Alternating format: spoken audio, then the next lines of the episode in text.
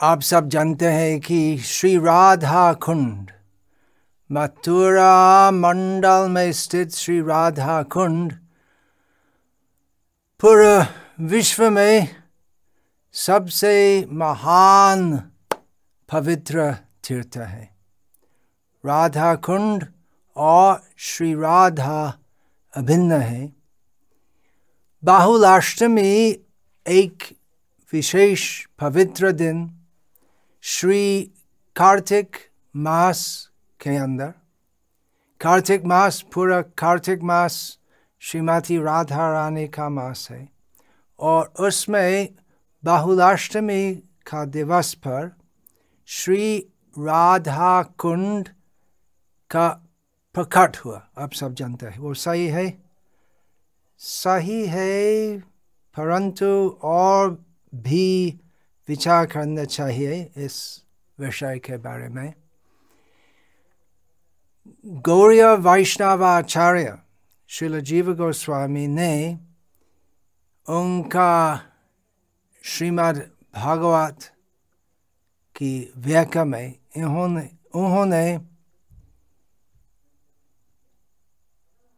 उन्होंने श्रीमद् भागवत का दशम स्कंद पैंतालीस नंबर अध्याय तीन नंबर श्लोक पर विचार किए कि भगवान श्री कृष्ण ने अरिष्टासुर को निहत किया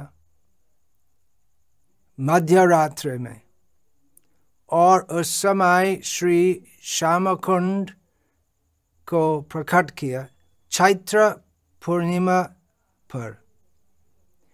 श्यामकुंड को प्रकट किया इसका मतलब उसके पश्चात श्री राधा कुंड प्रकट हुई क्योंकि श्याम कुंड भगवान श्री कृष्ण ने श्याम कुंड को प्रकट किया और श्री राधा ने श्री राधा कुंड ने प्रकट किया चैत्र पूर्णिमा को चैत्र पूर्णिमा का मतलब वसंत ऋतु में और बहुलाष्टमी कार्तिक मास में शरद ऋतु में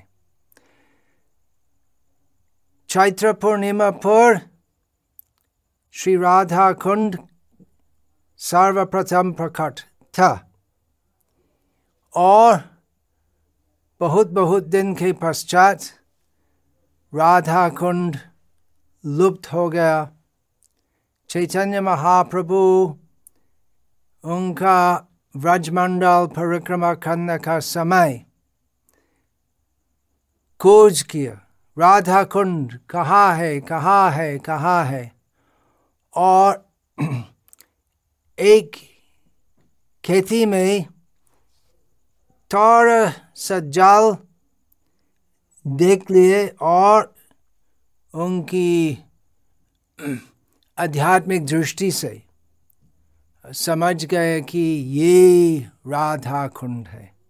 तो इस प्रकार श्री राधा कुंड दूसरा प्र, दूसरा बार श्री राधा कुंड दूसरा बा श्री राधा कुंड दूसरी बार प्रकट हुआ। वास्तव में प्रकट हुआ द्वारप युग में भगवान श्री कृष्ण के द्वारा। परंतु चूँकि अप्रकट हुआ, इसलिए हम बोल सकते हैं कि दूसरी बार प्रकट हुआ भगवान चैतन्य महाप्रभु के द्वारा।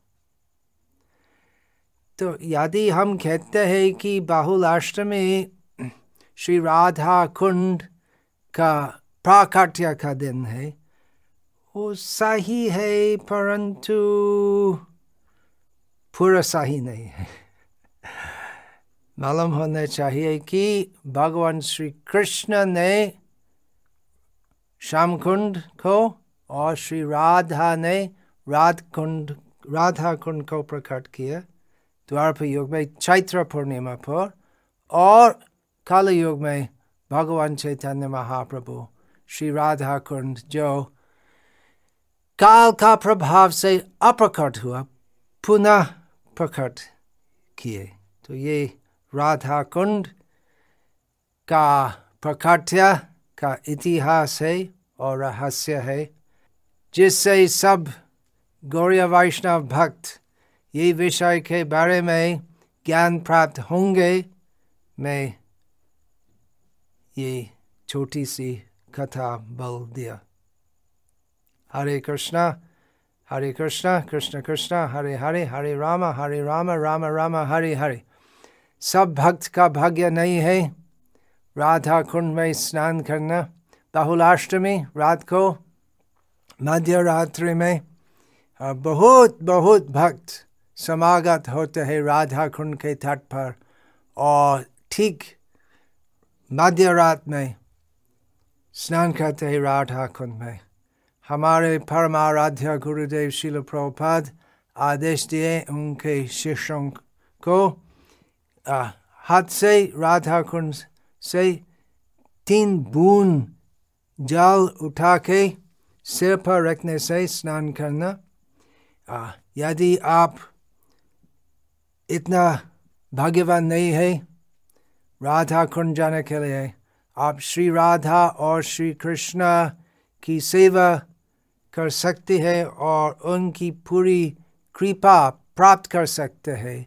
उनका दिव्य नाम कीर्तन करने से, हरे कृष्णा, हरे कृष्ण कृष्ण कृष्ण, हरे हरे हरे राम हरे राम राम राम, हरे हरे। यही ये महामंत्र का अर्थ है, हे राधा, हे कृष्णा, मुझको आपकी दिव्य सेवा में लगाए।